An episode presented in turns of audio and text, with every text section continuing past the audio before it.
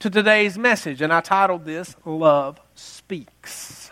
Love Speaks, and you need to get a real con- grasp the concept of what love really means, because how many parents out there, you know that sometimes you got to give your kids some tough love, right? Well, love speaks. So that led me to this. Because we, when you when I was thinking about it, and I was praying about it, and God was like, you know, believers have lost sight of what it actually means to love. We have. I mean, just think about it. We, we, we've lost complete sight of that. What does it mean? We've actually changed that meaning. Now, in, in this society's mindset, what it means to love is to accept you. All right? Accept you. Acceptance is now considered love. And if you don't accept me, then you don't love me. And that's dangerous, guys. Because by accepting someone and not speaking what you believe or what you know is true about the God that lives on the inside of you, come on, you leave them destined for a train wreck sometimes, right? Come on, and you don't want to, you don't want to do that uh, for your friends and your family. And we're not called to do that, right? In other words, people think that if you don't accept them the way that they are, now what I'm talking about is, is accepting a sin in their life. Well, that's just me. That's, I've heard it a lot of times. You just have to deal with that. That's just part of me. If you don't deal with that, you don't love me, you know. You're not accepting that. Listen, it, we love the people, but we hate the sin. And we don't leave family and we don't leave friends destined for a train wreck because we want them to feel comfortable. We want them to feel okay. We want them to feel happy. But it, it, we want them to think that we love them. But true love speaks. True love speaks, right? Because people think now that, that they can just, that, that, that, that they don't want to, it, it's more, it's better to just coddle somebody along. Oh, I love you, man. I know you're having that struggle. You're struggling with that alcohol addiction, addiction, and I'm gonna. I've got him right here for you, buddy. I, I know that's gonna kill you and all, but I'm still gonna be your friend. If you need me, call me. And then they walk away and thinking, oh my gosh, I hope they don't ever gonna call me. Now, is that a true friend? No, it's not. It's not. It's not. We've got to get to the place, guys, where we are willing to tell the truth, even or if it upsets somebody. It's the simple truth, guys. It's the simple truth. And, and, and the people that think that that's not love, listen, follow follow along. Follow along, because we're gonna, I'm going to show you something here. Because true love speaks, right? And Jesus is what? He's love, all right? And true love speaks. And we got to be able to tell people that even if it hurts. Because, guys, I'm going to tell you something. The roads that I was going down was very bad. You know, I was thinking, like, I was when I was putting this together, I was thinking that uh, back to my childhood and growing up, and, and I, I have no more, no no childhood friends anymore. I had one that was in prison, and I think he's out now. Other than that, within our group, they're all dead from bad decisions. Most of them were shot in uh, different things. One was a car wreck. But uh, I was just thinking back, and I was thinking, I was going down that path. But what happened was somebody got in my face one day, and somebody yanked my chain, and somebody grabbed my shoulders, and they said, can you see where you're going? Can you see what you're doing? And they loved me. This is why they they they, they said, do you understand what's happening? And guys, if they hadn't have done that, I wouldn't be here today. And they did that because they loved me. It wasn't because they were trying to make me happy. It wasn't because they were trying to accept me where I was. It's because they loved me. They loved me. And that's where we've got to get. Because listen, if you go in most churches today that are, that are doing a message on love, you're going to hear something really soft. You're going to hear just words of encouragement, uh, love your neighbor, or just be nice, don't be mean, you know. You're going to hear a, you know, maybe along the lines, something along the lines of hope or something like that.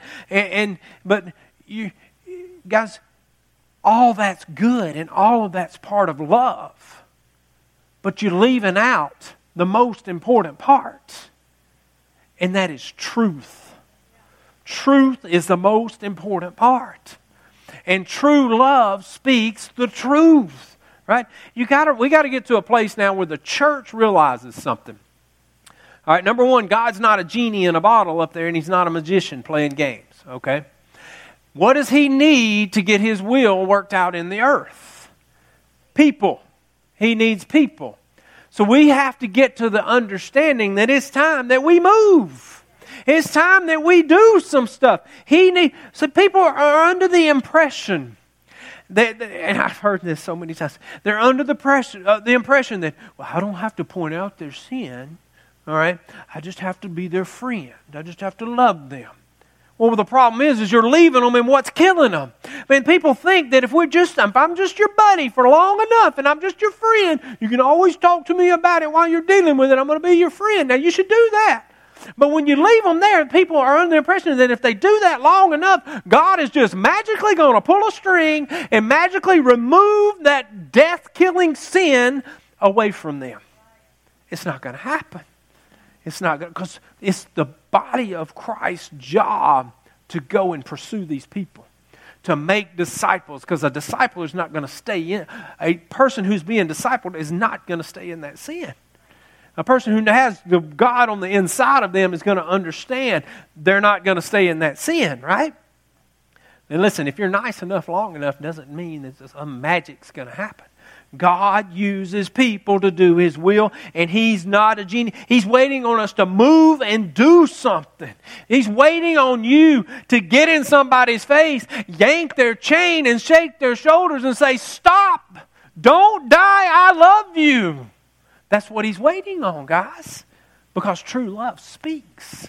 True love speaks. Now, I know somebody sitting out there thinking, "Well, Pastor, that's just not loving like Jesus loved. We're supposed to love like Jesus did." And Jesus didn't condemn. Now, he's right. That's right. He didn't condemn, right?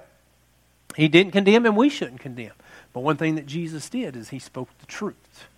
Think about the woman at the well, the Samaritan woman at the well. Uh, John four, verse thirteen. John four, thirteen. This is so obvious right here. It says, Jesus replied, "Anyone who drinks this water will soon become thirsty again. But those who drink the water I give will never be thirsty again. It, it becomes a fresh bubbling spring within them, giving them eternal life." "Please, sir," the woman said, "give me this water, and then I'll never be thirsty again, and I won't have to come here to get water." "Go get your husband," Jesus told her. She says, "I don't have a husband," the woman replied. Jesus said, "You're right. You don't have a husband." Jesus is getting in her business right here. "For you have had five, and you aren't even married to the man you're living with now." Now, he got all up in her business. This lady was probably, she was chasing after the things of this world. It's obvious. You see the lifestyle she was living, right? And he got all up in her business, and he yanked her chain, and he said that he knew the path that you're going down. He was making it clear. "I'm calling you out, but I'm calling you to something more." And see, that's, see, Jesus spoke the truth, and Jesus was love by His nature. You got to remember that, right? So, listen. True love speaks the truth, even if somebody doesn't want to hear it. Because I can promise you, when my chain was being yanked, I thought I knew everything. I thought I was on top of the world. Even though everything around me was falling and, and coming to pieces and going to, and going this way and that, I, but I didn't want to hear it. But thank God I listened. Amen? And listen, the, the biggest mistake when it comes to sharing love or sharing truth in love is is that people don't do it in a loving way, all right? And I can tell you exactly how this got started, exactly how this got started. Years ago, uh, if you ever heard of a fire and brimstone preacher, right? You guys, some of you may not be old enough to to, to, to have been to one of those churches. Uh, I can remember as a little as a little child, just people talking about it. But these were the pastors that just got in your face and said, you know, if you're drinking, you're going to hell. If you're smoking, cussing, you're going to hell. Stop what you're doing, you know, all in your business, all in your face from the pulpit, right? And it was very intense, very intense. And and and uh, uh, what what happened was people in the body of Christ realized that don't work. That don't what you were doing was scaring people away. And yes, people knew they needed to turn from their sins, but when it came across like that, right? Not in a loving way. It was scaring people away. And listen, we've all had somebody tell us something that we don't, tell us some truth at some point, not in a loving way, haven't we? I think we have, all right? But so what happened was, is, is man, of course, we try to fix this, this issue here. So man decides, okay, all right, I see what's happening here. That's scaring people away. So here's what we're going to do. We're going to take the pendulum, instead of finding the balance and finding the middle, middle, we're going to swing that baby way over here off the chart, completely off the chart. And this is what we've done now. We took it to one extreme, took it way too far, and now we've gotten ourselves in a position in society today where we're set on hurting someone, on, on, on not hurting someone's feelings, or not offending somebody. This is what, now we think that's love. Or even think about it this, guys. Now we're set on being a seeker-friendly church. Now this is the big movement that's in here right now. The seeker-friendly movement, which means that's the messages that are only going to be very soft. They're not going to be deep into the truth. They're only going to. They're not going to say anything that could offend you, anything that could call you out, anything to bring any bring you upset in any way, right?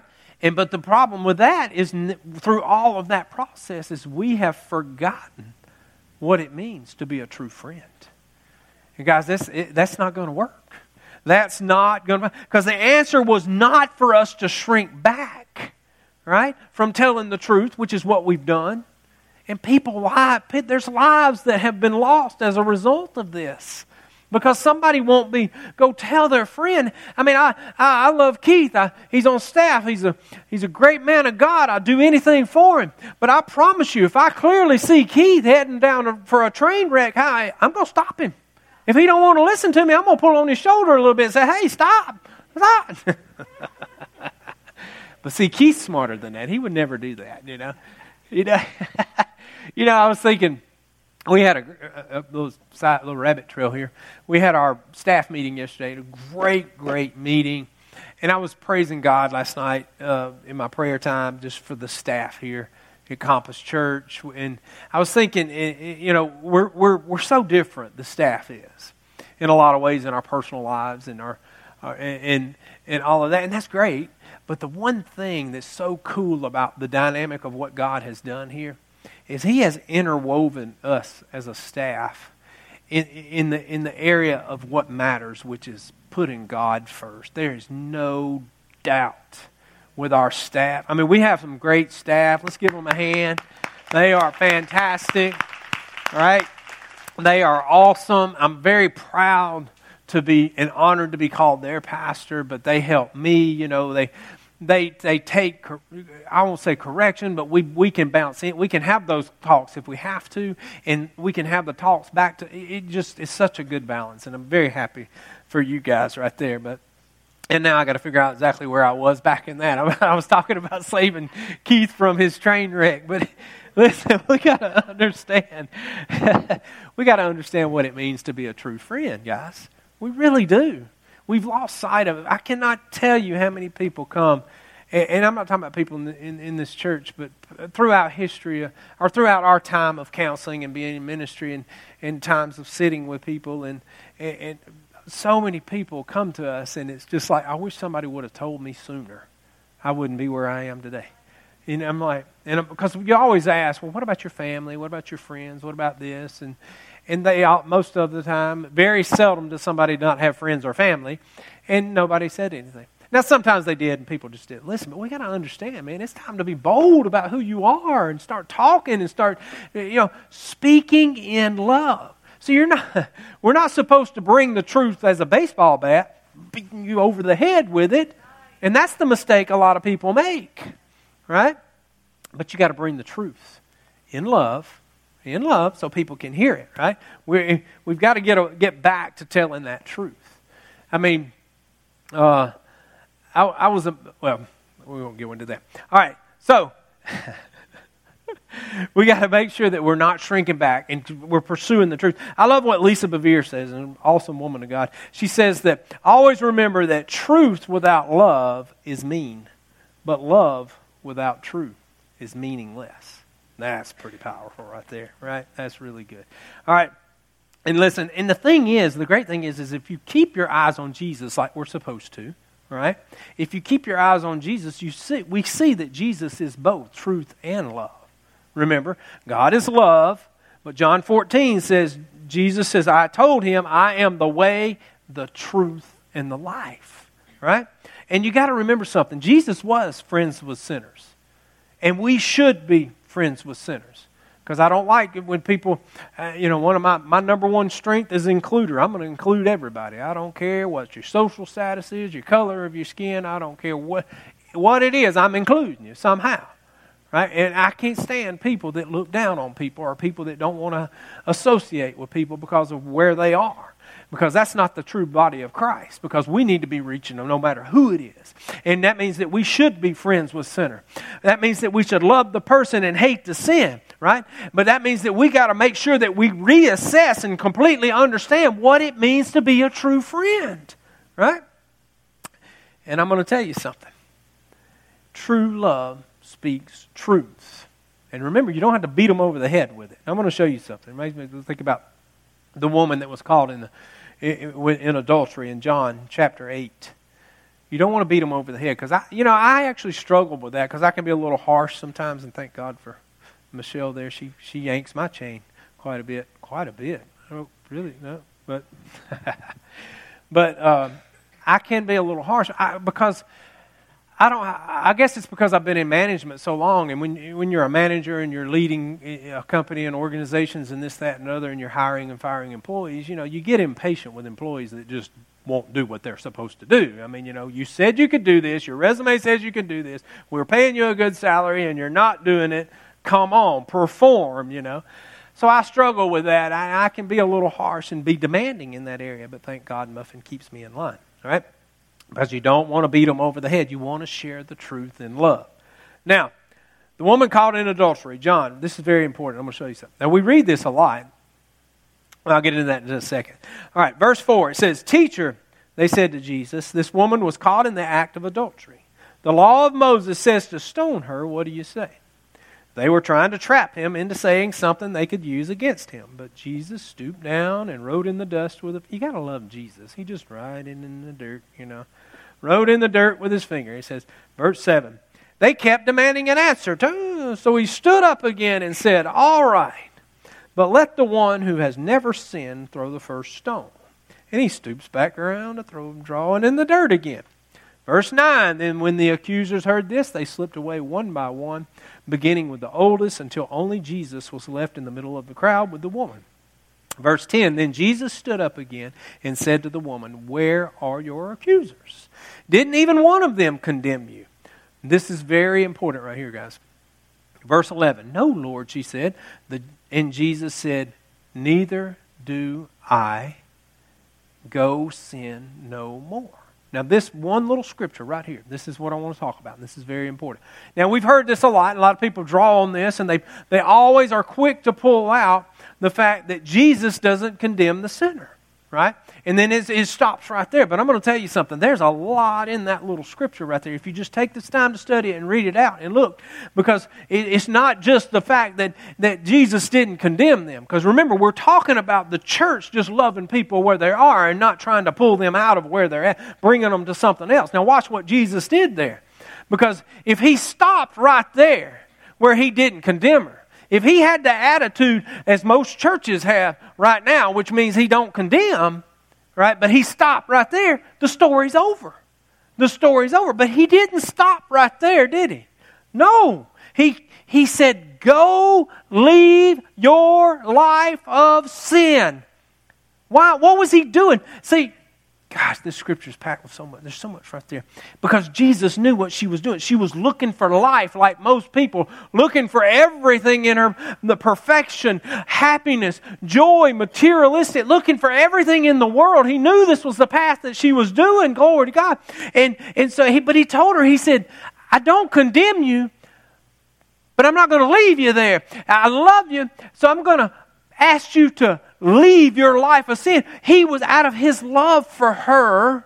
Come on, he was calling her to something more.